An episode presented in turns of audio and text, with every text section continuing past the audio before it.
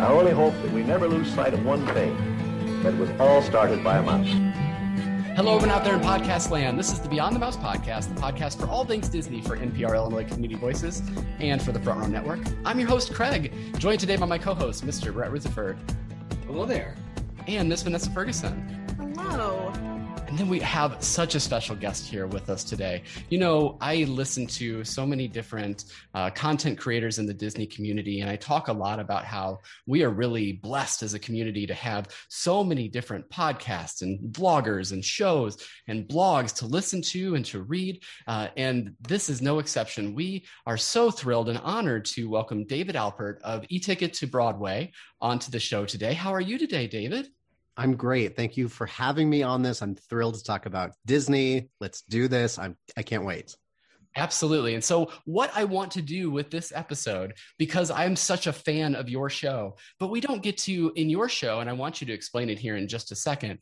But in your show, we don't get to learn as much about the host of the show. We don't get to dive more into your background and, and, some of the things. We get little snippets here and there while you're talking to these Broadway superstars uh, that you have on your show. But I really wanted to dive deep because, kind of, because I'm a fan and I want to know more about you. So that's why I'm so happy to have you on. Uh, and I do want to talk a bit about your show as kind of a first question here. You seem to marry perfectly some of our favorite subjects, and that's Broadway and theater and Disney. What inspired you to create a podcast all about those two things? Well, first of all, thank you for your very, very kind words. I love that I get to interview very famous people because I do not want to be famous. So I very much enjoy putting them in the spotlight. You know, I'm a director. I want to make sure that they're shining and the content is shining. So I'm very flattered and I'm glad that this is a podcast so that you cannot see a redhead blush because I think you made that happen. You know, the podcast is truly just who I am. I love theater. I grew up loving it, but I also grew up loving Disneyland. And so, for so many of us that love theater, oftentimes our introduction to theater was through Disney, whether it's, you know, Little Mermaid and hearing the great work of Howard Ashman and Alan Menken, um, or going to a Disney park and seeing Fantasmic or a Parade that's kind of our introduction. You know, when we're five years old, we may not be going to see Man of La Mancha, even though I think I was maybe eight when I saw Man of La Mancha, but we, it's kind of blurry for us. We, we learn that kind of storytelling element. So I think to share all of these wonderful Broadway performers, their love of the Disney parks with this mutual love of theater, I think it kind of fits hand in hand you know, I don't want to say that it's all about storytelling, but it kind of is. And I think, I mean, for you three as well, I know there's a deep love of theater and the Disney parks. And, and Walt was always very clear that Disneyland is the show, right? So I think there's a, a really strong overlap there. Absolutely. And again, I uh, am going to say it a lot throughout. So hopefully I make you blush throughout this entire episode. But people really do need to go check out E Ticket to Broadway. And we will, for sure, at the end of this, allow you to plug away and to tell everybody where to find it. But right at the top, I do want to tell you it's just one of my favorite shows because you get to bring that joy of Disney out of people that traditionally maybe don't get to speak about something like that and their love for Disney because they're um, busy doing uh, press for their shows or they're talking about their past roles or performances. And this they get to almost they it's like a, a childlike sense of wonder that you bring out in people. And it's because of the way that you are so welcoming to your guests. It's clear that they have a good relationship with you. And also your love uh, for disney and for broadway really shines through. So again uh, i am going to compliment you like crazy in this next hour and i hope you're ready for that. But truly if you listen to our show, uh, I cannot recommend enough to go listen to E Ticket to Broadway. And I know Brett has been listening to a lot of your episodes and has a question for you as well. Oh, I love so many of your segments, and it's such a well produced podcast, and I love listening to it. So, but do you personally have a favorite segment uh, you do with your guests? Because I have a really hard time picking my favorite. It's kind of like you tailor your questions to each guest, which is just wonderful. I mean, kind of going back to what Craig said too, there was something that, you know, the, the, podcast existed only because a show of mine was canceled and I needed something to do. And I know that the theater community, we we were and continue to to suffer. We're, we've lost our community, our careers, our jobs, our passion. And, you know, at the kickoff to this, I think a lot of people were really suffering. And I kind of snuck in there and be like, hey, do you want to talk about your favorite ride at Walt Disney World? And they were like, I really do. I was like, great, let's do that. So it's been really fun. And again, sure, you know, the, the through line is that it's a Broadway community, but it's all about you know, fangirling or nerding out, all these wonderful phrases. So, Brett, to answer your question, I specifically love fast pass answers that I play, which is just a rapid fire uh, question because a everyone gets so nervous when there's no there's no prize, there's no you must answer this, but it's because it it takes away this pressure of I have to say the right thing, and now it's just just say what you actually feel. You know when i'm directing shows we always say like your first idea is your best idea. Follow your instinct. So if someone's going to scream out that their favorite movie is lady and the tramp it's like that's great. I love that you thought that. So i, I do love fast pass answers. Uh, it does create a lot of anxiety uh, but that's you know it's all fun and games it's all because, yeah. because you mentioned fast pass answers, I have to, and I don't think we address this later on, um, but you have mentioned one of the uh, most controversial snack items to this show several times and that's almost a through hey. line that you bring up the turkey leg quite often uh, and i know we're it asking you a question up. about favorite snacks later and things but um, but turkey leg uh, do, yeah. do you have an opinion yeah, I've never had a turkey leg. What Thank goodness. Thank goodness. I, I Thank goodness. have you. Brett has not. Question mark. I, I oh, had a no, few. no. I'd like to. well, okay. Thank you for that question because anytime I can talk about my oh dislike. Love, oh, it's a strong dislike. Oh, you are so yeah. funny. No, no, it's it's polarizing. And Craig is the one who instigates this, and he started again. And I should really well, tap down, but um, but no, no. He is he is Switzerland as far as you know oh. as as far as the, the turkey leg goes and i am not for the turkey leg and vanessa hmm, your if it was good enough legs? for the 90s promotional video that was on vhs in the disney store it's good enough for me okay i will take a, a, turkey leg yes she has see? a point mm-hmm. i will say there is a lot of sodium but yes. i mean the question is do calories count at disney no I don't think so. No, they, it's it's a magical bubble that uh, magical bubble and really, I, you're walking it all off. I mean, we can let we can lay out all you're right, the you're right. here why they don't count, right? I always find it funny when people's favorite snacks at the Disney park are unrelated to Disney, like turkey leg or like I love the pickles or the popcorns, like the pickles. Yeah. But like I, me, uh, you know, I like a Mickey Mouse shaped ice cream sandwich that mm-hmm. is specifically Disney. So someone's like, can't wait to go and get some nachos. It's like, you know, you can get nachos just down the street, but I support everyone. Um, if you want to go to medieval times to get your turkey leg, that's great. If you want to go to the Disney parks to get your turkey leg, that's also great. I, I support. We have everyone. another Switzerland. Okay. Well, that's really that's good. That's okay. Uh, that's, that's, really yes. good to hear. Vanessa, I know you have a question for him next. Yeah. So, as Craig mentioned, we just want to learn more about you and how you came to love theater and work in the industry and ultimately on Broadway. Yeah. I was one of those kids, and I was actually home recently in Michigan, shout out to the Midwest where I'm from, that I always wanted to be a director. I was looking through some boxes from elementary school. My parents loved theater, my older sisters loved theater. It was just kind of part of the DNA. And then I was very lucky that in my small town of Muskegon, Michigan, there was a great local theater, there was a professional theater, lots of educational opportunities. And I kind of quickly tried everything so that by fifth grade, I was confident enough to say, I'm going to be a director. And I don't know what other 10 year old thinks that way, but I did. And my parents supported me. So, middle school and high school, I kept doing it.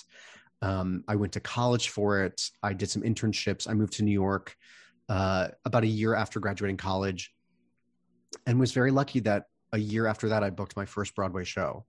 Broadway is not this unattainable, you know, high level be all end all. It is just the, I want to phrase this very correctly. It's just a place where everyone is looking. And what I love about that, because theater is great everywhere, right? We we all love community theater and regional theater. But there's something about creating shows in New York that really spoke to me that yes, I could go anywhere to work on theater, but I won't bump into Stephen Sondheim in an aisle of a theater like I did in New York once. Oh, wow. Right. Yeah. There's something about where shows were created. It's also, I think, why I'm a land boy and not a world boy. I like being at the original, at the creation mm-hmm. point. Mm-hmm. So for me, I just kind of always knew what I wanted to do. And I just decided I was going to go do it, which is not to say it hasn't been challenging. You know, there's a lot of rejection, there's a lot of sacrificing of a personal life, but I'm very lucky to work with a diverse group of people who all want to put on a show and, and bring some joy and entertainment to people. So that's kind of my journey. And we also wanted to ask you too. Um, so we have a lot of listeners who are in a do theater, and so you have a title on several shows of associate director. So could you explain a little bit about what that role does? Of course. An associate director is also like an assistant director, but it means that the director has so much to do, of course, right? They're mm-hmm. looking at mm-hmm. everything. I'm kind of, as an associate director, I say I'm an executive assistant to the CEO, meaning I know everything that's going on in the mind of the director. And if the director doesn't have time to do something, I can quickly carry out their um, their plan. I can communicate with stage management. I can, uh, if I'm putting a new actor into the role, I can remember what the director said so that I can make sure that the director's vision continues on. It is at one point the most high stress, demanding. You're right there in the room, but also at the same time, you're an assistant right so it it it's a really interesting role i have a degree both in directing and stage management i use both of those skills but on the broadway shows that i've been an associate it's cool because you get to have a you get to kind of get in there and and have your voice be heard but overall just help make sure the production moves forward. And the people that i've been able to meet as an associate director is just incredible. I mean i got to work with james earl jones and angela lansbury. Like that just wow. is crazy that if I had moved to New York and just wanted to do my own things, sure, I would have been directing and creating art, but potentially with people I went to college with who are who are great and you know potentially small budget things or i could be an assistant or an associate and work with tony award winners and pulitzer prize winners and the voice of mrs potts right? Well, I, I made a choice and and i went one way and it's it's been really cool Wonderful. It's wonderful. You know, the three of us met through community theater. And one thing that I think keeps bringing us back is that uh, productions seem to become so close knit. Uh, and I do know that working in a professional venue, you could have some personalities and things like that. So I'm not necessarily asking uh, if it's something to the level of like a, a family, like a community theater show would be. But it seems like as an associate director, you get to kind of have those personal relationships and interactions, not only with the creative team, but also with the cast as well. Is that accurate? Yeah, totally.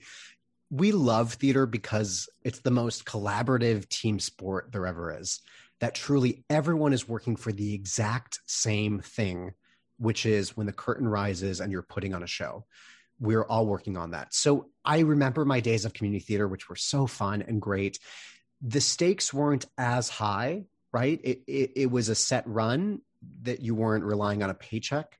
You know, in a professional setting, the stakes go a little higher just because it's a job, right? We need, we definitely need, you know, to get people into the seats so that we can pay everyone so they can pay for healthcare and all that great stuff. So the stakes are a little higher.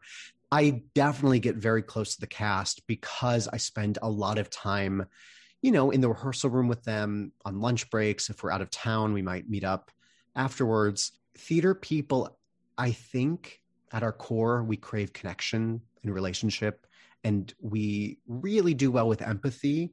So I think we bond quickly. So it's nice to look back at my almost 15 years in New York and think of shows and think like, oh, I'm still really close with that person. Mm-hmm.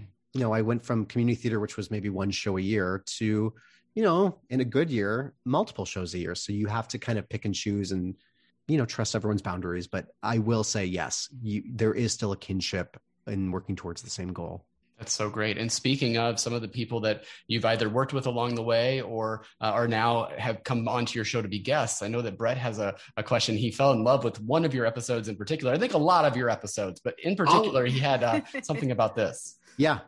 Well, okay. I said I don't have a favorite podcast episode, and I don't, but I have some favorite moments. In fact, right before we started recording, I, I listened to the Eden Espinosa podcast. So it was so wonderful to hear Eden Espinosa share her magical nighttime spectacular experience. And and and to have that is you know I thank you for bringing that to us. And and then Kerry Butler. I listened to Kerry Butler and I thought I was a Disney fan with lots of energy but Kerry Butler is an inspiration for a whole new level of pixie dust. Yes. Wow. Yes. And then I listened to Heidi Blickenstaff and the lessons of overcoming fears at Walt Disney World and on stage, you know, performing the part of Ursula, such a wonderful and awesome interview. But oh, and also with listeners, um, you have to listen to the Heidi Blickenstaff episode because we have to find out about her very special Disney cruise line Snow White experience. yes, That's all I'll yes. say, but you have to, yeah, listen to that. But in your interview with her, you talked about the mutual love for Disney sidekicks. Now, we just released our own Beyond the Mouse sidekick draft. So we love sidekicks too. So, can you share some of your favorite Disney sidekicks? By the way, we also included Marvel, Muppets, and Star Wars, so you even have more to choose from. Oh my gosh. Well, okay. I'm going to save my ultimate favorite sidekick for later. Um, I love Mushu. I think he is brilliant when he presents the breakfast to Mulan, when he's talking to Cricket, everything. Mushu is an icon. I love in some of the more classic ones the animals. Bruno, I think from Cinderella is the dog's name. They're Mhm. just so lovely. I also thinking it's more animalistic, but Pegasus from Hercules, just love how honest the animals are often, right? They're just like, come on, do it. But I'm not even sure if he's considered a sidekick. I don't This- think he is, but I'm going to go there. My oh, ultimate sure, yeah. favorite Disney character since a very young age is Dopey, the dwarf. Oh, hmm. And I will yeah. talk about him as much as I can.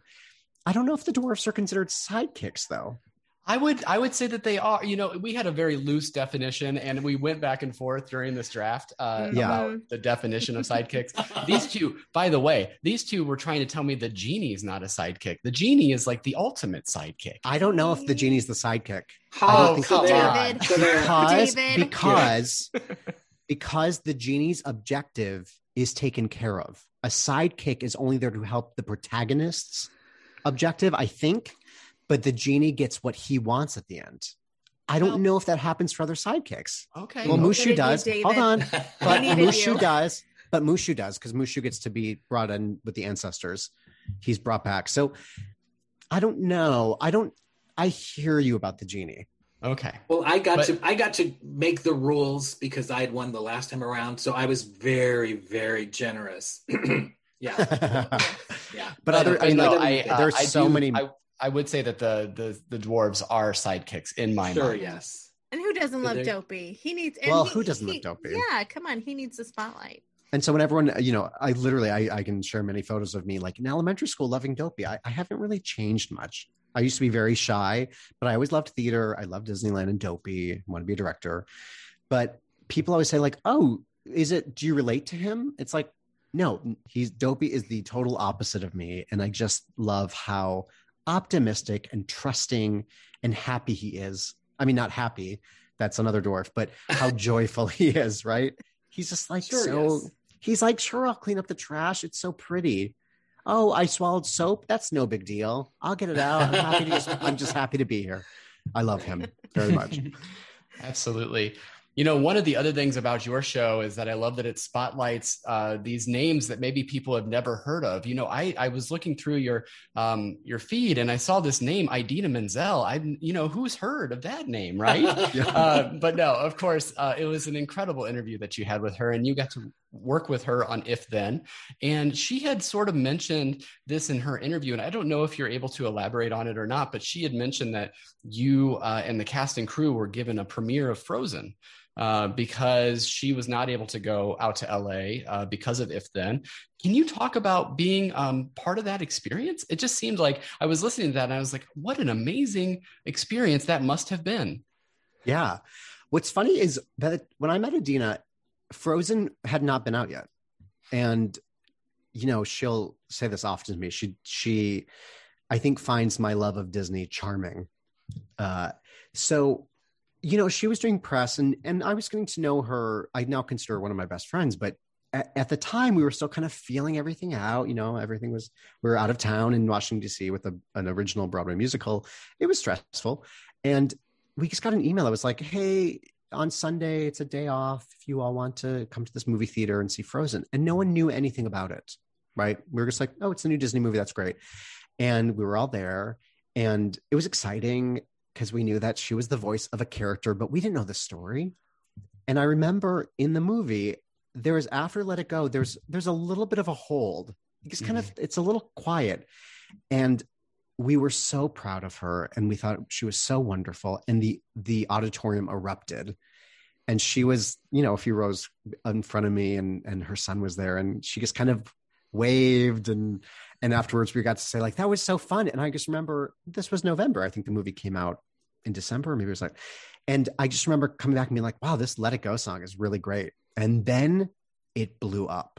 Mhm. Oh my god. and so i never saw it in a movie theater you know as a as a citizen of the earth. I got to see it in a very special way. So my expectations were just you know oh she's a voice in this. That that must be fun.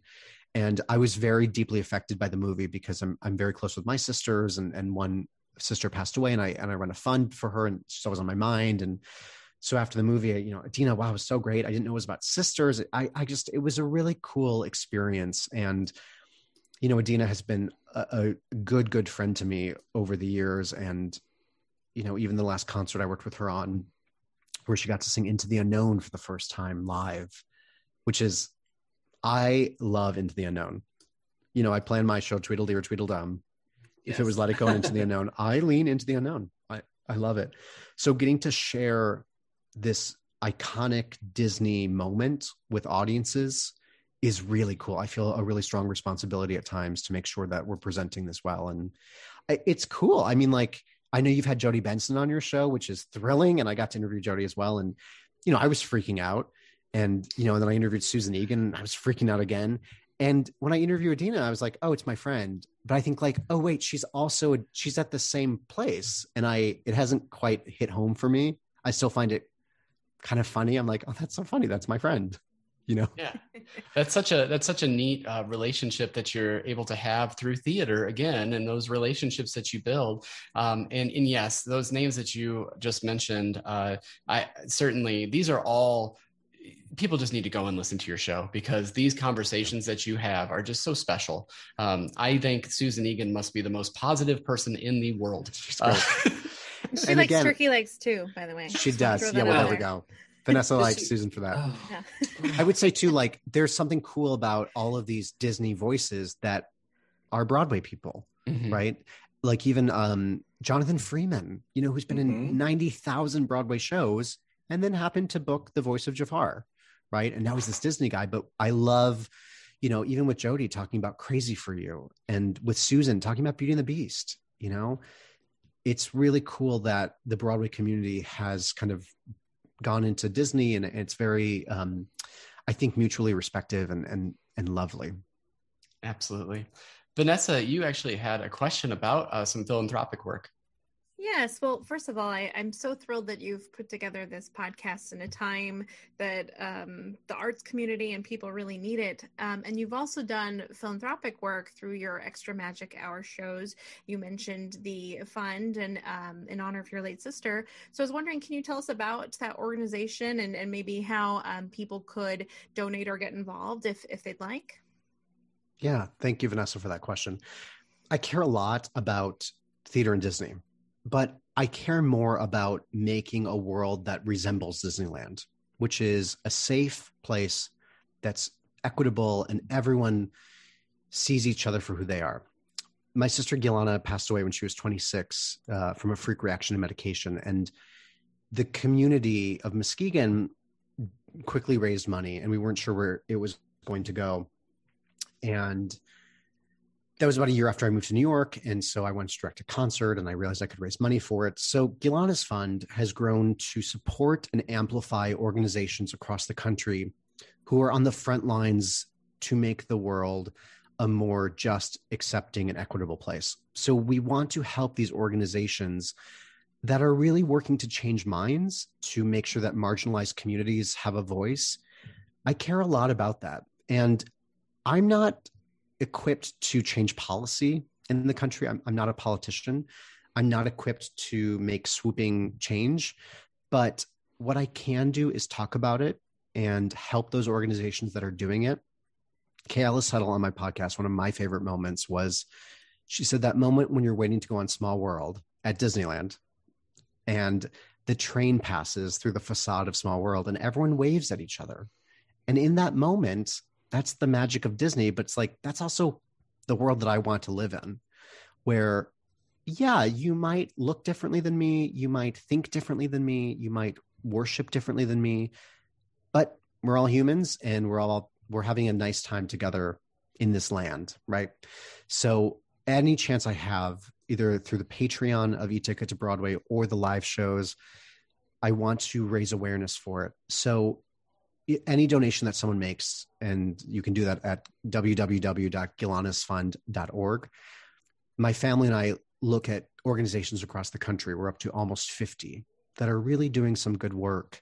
And we give them a grant and we say, thank you for what you're doing. Keep going. And so it's a really wonderful way to keep my sister's legacy alive. You know, she was, she lived in Chicago. She uh, was always there to help people and really see people who, who they were. So I want to use my position of power any chance I can to, to change the world. And so yeah, I love talking about, you know, our favorite dark rides in Fantasyland, but if I can just swoop in there and just say, and also let's talk about social justice, I'm going to. And um, I think as humans, it's up to us. We can look at people in power and say, like, you have to do that. But, you know, yeah, you can make a donation. You can also just check in with yourself and make sure that you're doing the right thing to make everyone feel safe and welcome and, and equitable. Yes, uh, that is just such an inspiration, and we really do appreciate uh, the the work that you do and the creativity and art that you bring into the world. Because that creativity and art is a vital part of making the world a better place. So thank you for that, well, Brett. Um, I know you wanted to jump back to Disneyland because it is your oh, yeah, favorite park as well. Well, as a California native, Disneyland is your park, and it seems like Californians have a very special place in their heart for Disneyland. Can you tell us about how Disneyland is such a, a, special place for you? Yeah, my dad was born in Los Angeles, and he and his brothers and his parents went opening summer. And my mom was born in Paris, but uh, after the war, her f- parents moved to St. Louis and then St. Paul, but landed in LA. So she went to grad night, her senior um, high school at Disneyland. Disneyland is the original and it wasn't created in reaction to anything but the world. Not disney world but the world itself. It was an idea. It wasn't and we're going to improve on this. It was just this is what we're doing. What i love about disneyland is it actually feels more magical that you can be on harbor boulevard with traffic and then take 20 steps and suddenly you've been transported. I feel like the imagineers worked so hard to really create that magic. And sure when you're within, you can, you know, when I worked on the Autopia, you could hear some traffic and you might see some helicopters from the quote unquote real world. But Disneyland is the OG theme park. Disney Park, it's Walt's Park. And again, it's why I like theater more than film. I like seeing the creation, the kind of backstage area that you can kind of see that you have to really work to suspend your disbelief. And I love that. I feel like it bonds us together. Someone the other day was saying when they're at a theme park that they get taken out of the experience when um, something pops up that's not aligned with the theming. And I said, Oh, no, no, no, no, no. I love that I'm aware that it's a theme park. I love that they have, I can see the work that they're doing to make me think that I'm, you know, in Frontierland or Fantasyland. So for me, Disneyland is just part of my DNA. Um, I grew up going there. And the first time I went to Florida, I was like, this is really cool. That castle is so big. That's awesome. I love how much they have. I will say often on my podcast Disneyland is theater and Disney World is film. One is the quaint, original, very specific one. The other one is there's something for everyone. It's huge, it's very accessible. Uh, there's many options but for me, Disneyland just has a, a special type of magic that is so homegrown. It's where it all started.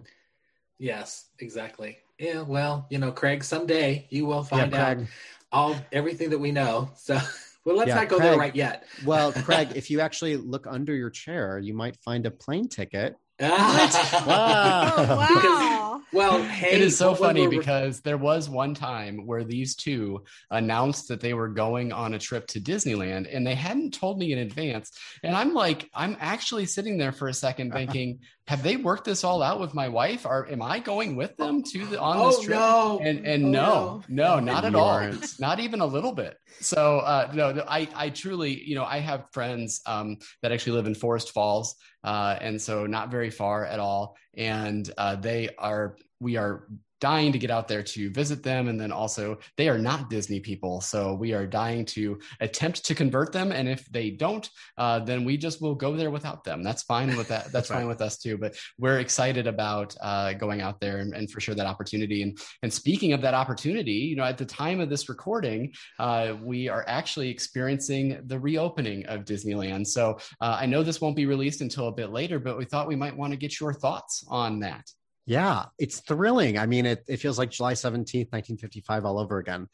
I love watching online, you know, not everything, especially like the new Snow White ride. I'm not looking at that online until I get to experience it. Uh, you know, theme park attractions like shows are meant to be experienced in person.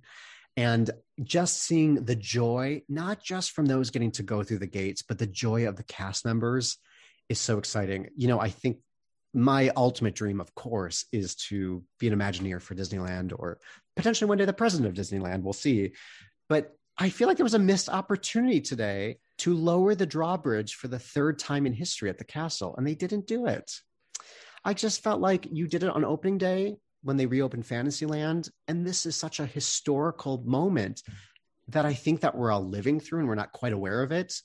But we're going to say Disneyland was closed for over a year like that's crazy. So it's thrilling. You know, I cannot wait to get back there. I want to make sure everyone is safe, um, not just myself, but everyone around me and the cast members, especially. And just to see that castle again, especially after a year of talking about it all the time. And I always ask my uh, my guests, what's the first thing they want to do the next time they go, and and hearing their reaction every time is first, uh, oh, you hear their emotion, and and that's about to happen for so many people, and I think it's great. And, you know, I think it's another spotlight on our humanity that, yeah, things might be a little different, but it's all to make sure that everyone is safe. And I personally cannot wait to go back.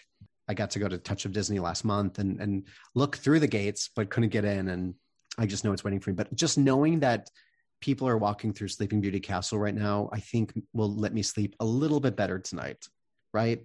I totally agree. Totally agree. Yeah. Mm-hmm. Well, what is the? I mean, the, well, the question is right there. What is the first thing you're going to do? Well, definitely you... cry. I mean, like that's. yeah, I'll definitely cry. Okay. yeah. I don't know. You know, I've asked this so many times. Uh, I know I'm going to take a lot of time on Main Street. Um, one of my favorite traditions is turning the corner on Main Street by the Emporium or the other side, perhaps, uh, to see the castle with my mom, whether in person or on FaceTime. I know that will be pretty emotional, but I don't know how long it's going to take for me to get down Main Street. I think I'm going to take a long time. It's my favorite visual in the entire world. And I think it's so, I think we take for granted this I, Walt's vision, which is Main Street, like just every ho, every day, ho hum America with fantasy down the path that keep focusing on your dreams, just the juxtaposition. It's my favorite visual. And I want to take that in. Um, hopefully, get a boarding pass for Rise of the Resistance. And if not, I'm going to do my favorites. I'm going to get on Space Mountain and Indiana Jones. Uh, get on the Autopia maybe for nostalgia. Go see my boy Dopey on the new ride. Um, but just try and do as much as possible and and you know get my Mickey Mouse ice cream sandwich and you know I think there's so many things we love to do. I I, I just can't wait. I did just read that uh, Sam Wilson's Captain America is going to be a character out there. So, because it might take me a bit longer to get back, if you can go ahead and take a selfie with him uh, and then send that over to me, that will just uh, that will make my day. So, um, certainly that would be great. But uh, you know what I want to do now is more focus on. We never get the opportunity just to talk about theater. Uh, and it's so funny because the three of us, that's how we came together. And so I thought we could just spend a few minutes just sort of discussing our love for theater and, and what brought that about. And I have a couple of different areas that we can go into uh, if we want to, but I really just want it to be more of a, a discussion about the love of theater. And um, in particular, I thought maybe we could just even start with maybe the favorite role or what we did on a particular production. And I know for you, that's considerably more difficult. So it doesn't necessarily even need to be your professional side. It could be something like the community theater side that, that helped inspire your career. Um, but, but I can start off. Uh, we, I was in a production uh, several years ago of Spamalot, and I got to play Patsy in that show, and it was just a remarkable role. It was uh, so much fun. Uh, I really, it, it, was one of those things where uh, Springfield is a community. I moved down here as a college student, and my wife and I decided to stay in the area primarily because of the community theater and because of meeting people in the area and having those friends. And uh, the person that cast me in that very first show, which we we did Seussical the musical, uh, and he was the director. He played King Arthur to my Patsy, uh, and so it was sort of a full circle thing. It was an opportunity to really feel like, uh, again, that that warmth of the theater community. And so I'd invite you to share, David, and then uh, even Vanessa and Brett. I'd love for you to talk just a bit about your love for theater as well. But I'll go to David next. Yeah. Well, what show did you all meet on? It's it's funny because we didn't necessarily meet uh, all together. Actually, Brett was on the staff of a show when I was auditioning for the first time, and so and then Vanessa. Yes. I, I've, I don't know that we've ever actually done a show together. Vanessa, have we? I don't think so. I don't do too many shows. I uh, help run a community art center. Oh, um, oh, cool. So we have like 20 different arts groups and several different theater companies that perform. So I, I generally, I'm kind of like you, David. I've always felt more drawn to like the administrative side, uh, director ish side. Maybe I just mm-hmm. like telling people what to do, but um, uh, make suggestions. So, It'd yeah. be best if you do yeah, this. Strong, strong suggestions. I always say I don't. I don't direct. I give direction. I'm not going to say oh, do it this way. I'll say like, what if you went more in this direction? It's very um perfect. yes. Some people might call that manipulative, but I call it artistic. well, yeah. well, I think it's too. It's it's also getting people to think about what they might do instead of just telling them what to do. It really gets them to think about their right. character. So I think I think that's right. wonderful. And was it the love of Disney that brought you all together? That as well. Yes. Because you're kind of you're kind of you're kind of explaining my podcast. Here's a bunch of theater people, but let's talk about Disney. Yes, so I just love that. that. Like, yes, this, it, that's why this feels to me like an episode of E-Ticket to Broadway. I'm like, tell me more about what show you were on. But, um, yeah. but Craig, to answer your question, uh, you know, I will always remember a, a couple uh, experiences in my life. Definitely, um, the first show I was ever in was Rags. Hold for applause. Yep. No one really quite knows of it. oh, sure. Not, yes. Sure. Not ragtime, but rags. Right. Uh, yes. I was in mm-hmm. I was in fifth grade and I was in the ensemble and I just remember um, and the uh, Judy Johnson who ran the local theater company, she was the director and I remember I was in this. Uh, it was a Yiddish theater scene and I was seated with my back to the audience right in the front as we were watching the show, and I turned to Lori who was playing my mother and I gave her a thumbs up and I went to the director and I said, Judy, would a kid in the in the early 1900s give a thumbs up? And it was in that moment that I was like, I think I am thinking bigger than my co-stars. Not co-stars, please. I, I was not a co-star, but but everyone else. I was like, I think that I am looking at this in a bigger way. Mm-hmm. And then, you know, throughout middle school and high school, a lot of great experiences. And then my senior year of college, I was ready to direct my first full length show. I had directed some one acts and some some 10 minute plays and, and events, but I was ready to direct and I chose to direct Little Shop of Horrors, which I loved the show. I loved the score. I remember seeing it as a kid and being terrified. As I was doing it, I was like, it, everything started to click. That I was like, of course I love musical theater. And I remember even the the last week before we opened, something inside of me kind of shifted and I said, we can, we can do better. We can do better. And I started working harder and poured everything into it. And I will never forget that experience. It really encouraged me to think I might be able to do it. And then, you know, uh, many Broadway, each Broadway show that I've done, I've been very lucky to work on multiple ones. They're super special mainly because of the people, I would say but you know, my first Broadway show was the revival of Guys and Dolls. That wasn't a critical success or financial success, but for me, it was thrilling. It was just so cool to work on something so iconically musical theater and Broadway. Um, and then working on two plays, you know, with some incredible stars like James Earl Jones, Angela Lansbury. Shout out to to my fairy godmother, Candice Bergen, you know, and and just incredible people I'll never forget that. And and then if then has led to some really great opportunities. So, you know, I, I I can't answer with a singular one, but you know, I think about every time I am so lucky to, you know, direct Idina's concerts. Every time we're in tech, she always sings Defying Gravity, of course. She's it's you know, it's such a great song that I used to love and and listen to when I was in college in my car. And every time she sings and finishes and does that iconic riff, I go up to her and I say, you sound just like the CD. She always laughs, but I, I have those moments where I'm just like, I can't believe that I'm getting to, be, I'm able to do this. So that is a very long answer. Um, but I, I, I just think that for all of you, and I think for a lot of the theater fans listening, it's not like another job.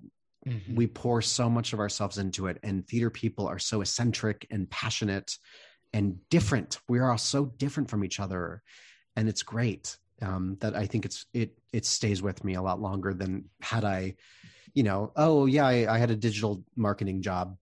You know, yeah. it, there's something. It, it, so when you ask these questions, I guess brings back a, a lot of really wonderful oh, memories. Sure. But I'm I'm thrilled to hear from Brett and Vanessa too. Like what what is for you?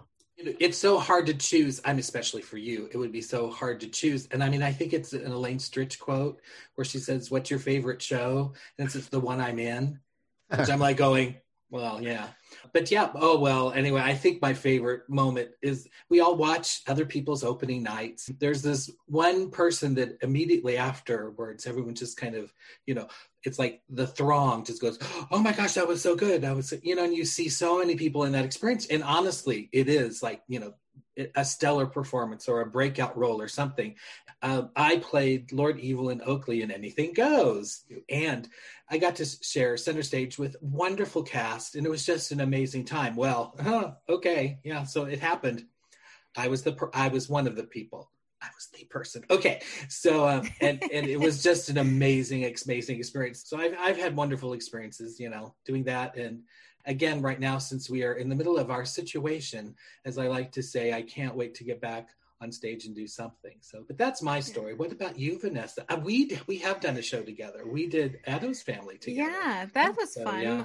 Um, I got to play Grandma Addams uh, in that one, and really any character role is a lot of fun. I think I also did Audrey and Little Shop, which you mentioned, David. Um, uh, and, and I have to tell you all that the wonderful thing about community theater is that it does find a place for everyone or tends to find a place for everyone. So uh, my first production was big river playing a part that does not exist uh, fool number three. Uh, so so i'm sure some of you can relate to that as a, a suddenly in your community theater productions uh, when you're starting out there are extra characters added. Uh, don't don't tell the rights companies that but um, that happens. Uh, but i wanted to speak to david about something you mentioned about the relationships that you build and, and, getting to work with people. And what I found um, kind of working on the business side and, and, planning our gala events is we've brought in uh, Broadway performers like Andrea McArdle, uh, Donna McKechnie, um, Liz Callaway, Ken Page. And I'm always amazed by first of all how professional and wonderful they are but also how kind and giving of their time they are.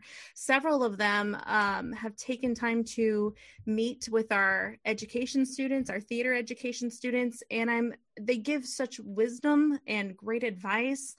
And um, i just I, i'm kind of with you david. I love the relationships or at least getting to meet really kind and genuine people um, that work professionally I would, yeah, I mean, I do too. And, and I found that the more high profile people I work with, whether they're performers or designers, they are so kind. And yeah.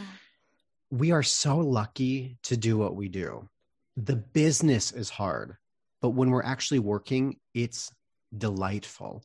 That it's hard work because, you know, it's, art is subjective you you how we don't know how to make a joke funny we have to try different things and it can be stressful and But what I have found is we're so lucky and to spread that joy and happiness that is built into theater. We do it for an audience. We are so focused on either making someone feel something or teaching them something that it's built on empathy and, and really thinking that that you know if anyone asks i mean it's happening here kind of you know not i know we're we're talking through the lens of disney but when i'm asked to to teach or speak about stuff it, it's a joy because i remember when i was a kid looking at people that were working professionally. And i think we have to remember especially in community theater and educational theater that it is joyful as well that we don't want to add unnecessary stress or martyrdom that at the end of the day we're putting on a show right? And as long as everyone in the building and in the audience is safe and respected we're putting on a show. How joyful right? And if you know what if a quick change doesn't happen in time we're still just putting on a show and the show will go on. So i think there's that's built into us of like let's be kind. Also you never know who's going to hire you next so be nice. Always that's what i said to my students. Um, but it's actually pretty easy to be a good person. Just listen and you know spread joy when you can. Yes. Yes definitely.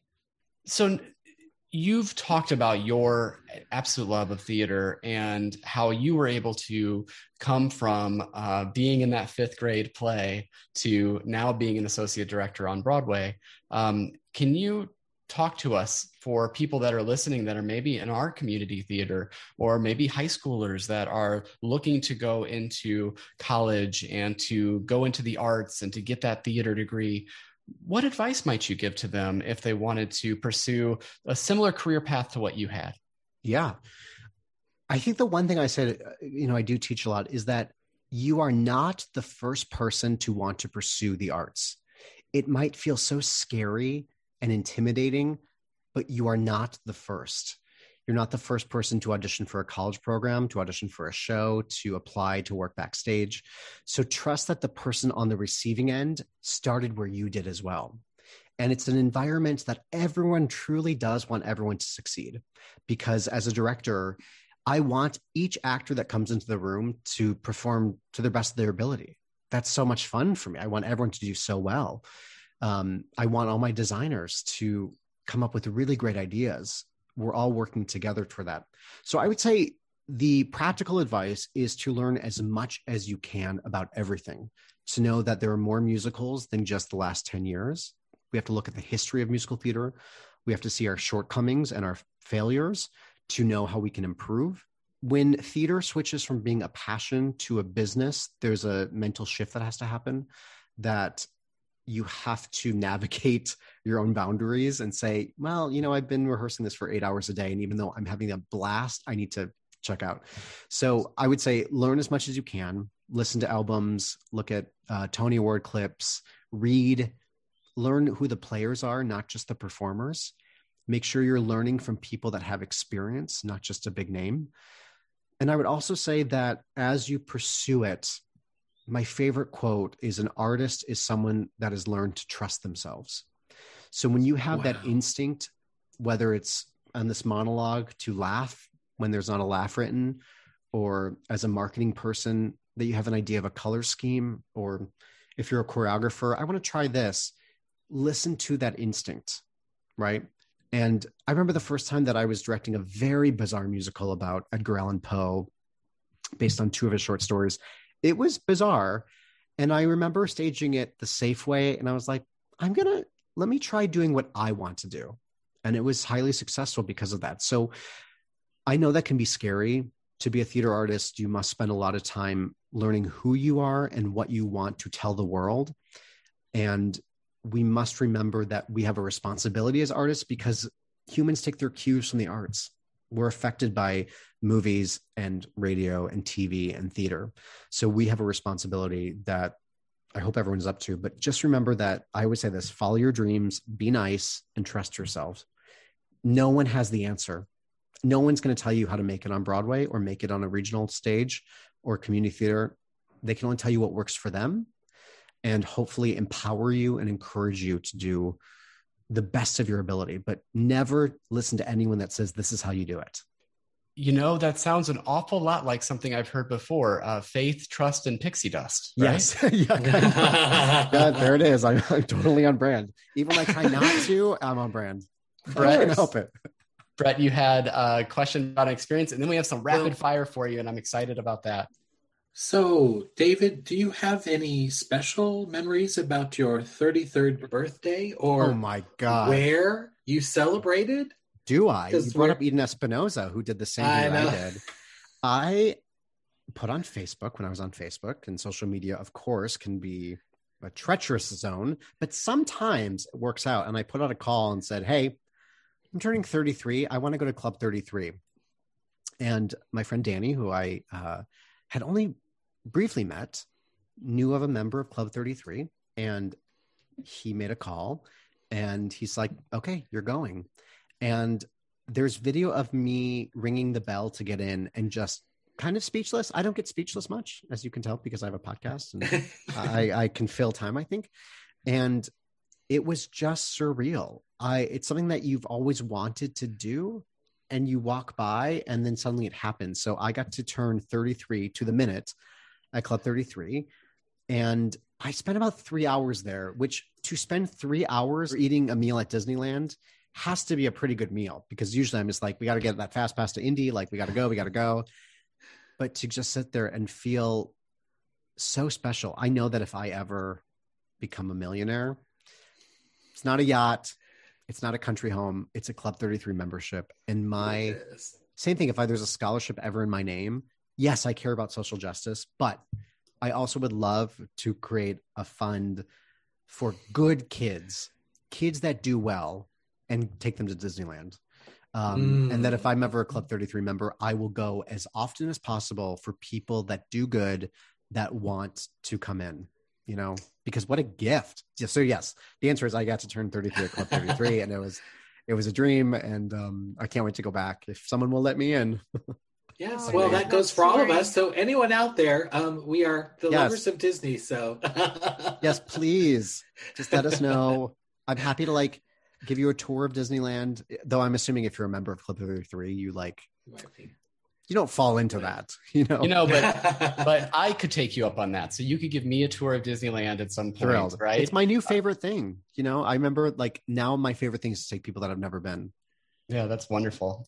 Uh, so we mentioned earlier that one of our favorite segments on your show is your Fast Pass segment. Now we also do some rapid fire questions, and most people don't quite do it as rapidly as they do on your show. But I want to challenge you because you challenge others. So you only give them 30 seconds to answer these questions. And so I think we're going to try that and see how this goes. Uh, we're going to give you I'd like our to. I'd like fire. to say. I would like to say, the ticking sound effect that we all hear as listeners, they don't hear. Okay. So I want. I I am kind, but yes, I do challenge them. So I will follow your lead, Craig. Okay, And other. There we go. And now I need Unless to be it's on really my game because I and have to then- say it. I have to say these things so quickly. Is there is Okay. there a theme? Can I is it can I set my mind to the right? You're not going to ask like historical Uh, I will movements tell of the you that- 1800s. We're not asking. I'll tell you that the first two words in every question will be favorite and Disney. Oh, I'm ready. I'm ready. Okay, are you ready? yes. Favorite Disney film. Snow White and Seven Dwarfs. Favorite Disney villain. Uh, Maleficent. Favorite Disney park attraction. Indiana Jones. Favorite Disney nighttime spectacular. Fantasmic. Favorite Disney park parade. Uh, Parade of Dreams 2005. Favorite Slash Disney Main Street park- Parade. Favorite Disney park snack. Mickey Mouse Ice Cream Sandwich. Favorite Disney restaurant. Pizza Planet in Tomorrowland. All right, you got it in 29 Wow. seconds.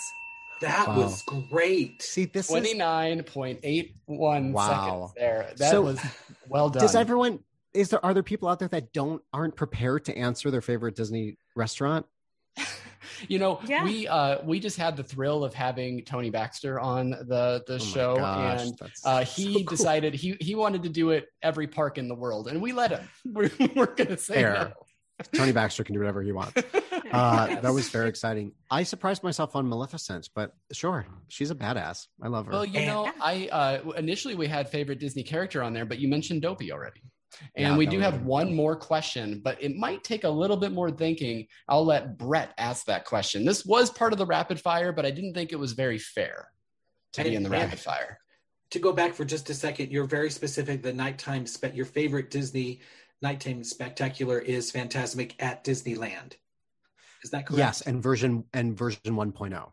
Okay. Yep. Mm-hmm. Okay. Well, so what Disney or Disney owned property would you like to create for theater, maybe even Broadway? You know, I always dreamed of uh, making Hercules into a Broadway musical. It was brought into a community presentation with the public theater. So I loved hearing that score. So uh, that one's off the table. I think I would love to create a musical that's built around the opening of Disneyland and that we would never go into the park. The end of Act One, or excuse me, the end of Act Two would literally be Walt preparing to make the opening day speech and blackout. But there's something super magical about the amount everyone is goosebumps it looks like on Mhm, our on our share yes, call. Mhm. there's something really magical and and uh, i shouldn't be putting this out there because now everyone's going to try and steal it but you heard it here first folks. Yes. um, the amount of people that didn't believe in the dream the people that said no and the fact that walt disney was so adamant and just focused in um, i think there's a story to be told there. I'm not sure if it's a musical um, i will tell you offline an actual idea that i'm working on that is disney adjacent i won't put that out there uh, sure. You but- have to. yeah, but I, I think that'd be really fun. I think there's such a fairy tale aspect to it and a really great story that we take for granted that we're like, yeah, of course there's a Disneyland, but like that's also a person. Disney is a last name. Like if there was an Elpert land, that'd be crazy. Mhm. but we take for granted that this was a person and people that kind of sure I'll I'll put a jungle ride in an orange grove in Anaheim. And everyone was like, this is gonna fail. And it, of course, you know, we all know that it didn't. So I, I would love to theatricalize that somehow. That would be just Love it. wonderful. And now I can see my name up there, McFarland. It works. Yes, really would, well. would it would it be McFarland or McFarland Land? Le- McFarland Land would be quite McFarland quite nice. McFarland McFarland World. This would be this is something Yeah. else. Um, David, we can't Yeah. thank you enough for this time that you've spent with us because, again, it's so nice to have uh, other content creators, and you have such a unique connection to the Broadway community through your amazing experiences that you've shared with us today. And you bring some of those relationships that you've built over your career to us as a listener in a way that we can't thank you enough for. You know, um, we all, me in particular, I, I typically listen to podcasts as a form of escapism and trying to get away from the world and step back and think, oh, there's some really great things happening. There's some great stories to be told. And truly, E Ticket to Broadway is one of those that I can turn on and it will instantly put me in a good mood. And so, thank you. I know that uh, podcasts can be a labor of love. Just know from one fan sitting right here, and I know that the other two agree with me, that uh, we are so grateful that you are putting that kind of podcast and that kind of art into the world because you are making the world a better place uh, through that. And so, thank you so much for the work that you do. And it was such a great pleasure to have you. Well, thank you so much. That means a lot. And and I'm as I always say, it's like my just like Walt Disney, I hope it brings joy and inspiration uh, in its own way. And it's great listening material as you're registering to vote, as you're walking to a protest.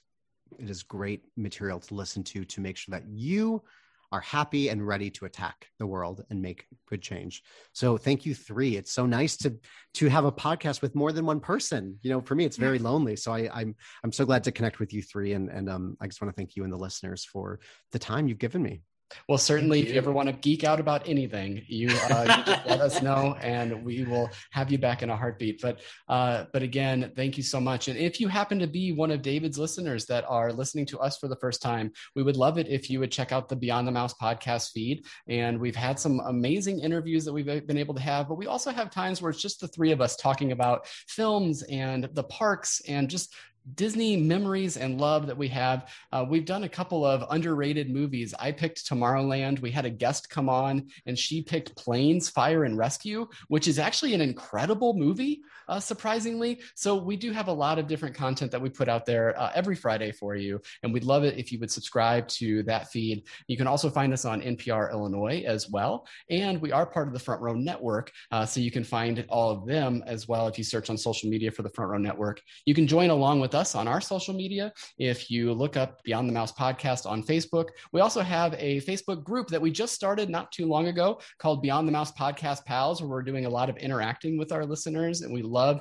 to hear those stories and to hear your opinions on different things going on in the parks and in films and everything else. And we also make some special announcements about guests that are coming up in there as well. So, again, David, can you tell people that are our listeners how to best find e ticket to Broadway? Sure. Well, first, do exactly what Craig said because that was a thrilling pitch and very exciting. Uh, you can definitely visit us on Instagram at eTicket to Broadway and play along there as well with trivia and polls and actually um, submit some questions to the upcoming guests. And then also our website is www.eticketpodcast.com for your uh, you can listen to episodes and also uh, recently launched is a shop so you can purchase shirts mugs, hats with a lot of Disney and Broadway flair to it. One of my favorites is the High on a Hill was a Lonely Goat with a goat holding dynamite in its mouth. Um, also, an homage to one of my favorite nighttime parades. There's a shirt that looks very similar, but it says, They say the neon lights are bright on Main Street. Uh, yes. We also have a really cool line uh, that's about to come out called all the small worlds a stage that i hope you can take a look. There's some really cool artwork there. So uh, you can check all that out on the web and on instagram. Your shop is so great. Uh, there's actually a there's there might be a product on there that i am thinking about getting brett for a christmas present in the future. So i won't say what it is but uh, but it, it looks I'll so brett rutherford to me for sure. Um, but brett do you have any final thoughts for david before oh. we wrap up this was just the best and continue to make such wonderful podcasts because I, you have a big podcast fan here, as you could tell. And sorry, I gush. But yeah. Oh, Vanessa, do you have any final thoughts? I always enjoy meeting people who have worked on Broadway. They are just the best people, and you are no exception to that. It's just been wonderful uh, to get to talk to you, and I love how much you love Disney. I do. Well, thank you for your very kind words. I, I hope we can all go to Disneyland soon and, and show Craig where Walt walked, and and then I'll go on Space Mountain together. That sounds great. That sounds so yes. great. So for Beyond the Mouse, I am Craig. I'm Vanessa. I'm Brett. And I'm David. And we will see you real soon in the front row of David's next production. I can't wait. Yes. I need to go out there. Take me there see now. One of your shows. Oh, yeah. That'd be great.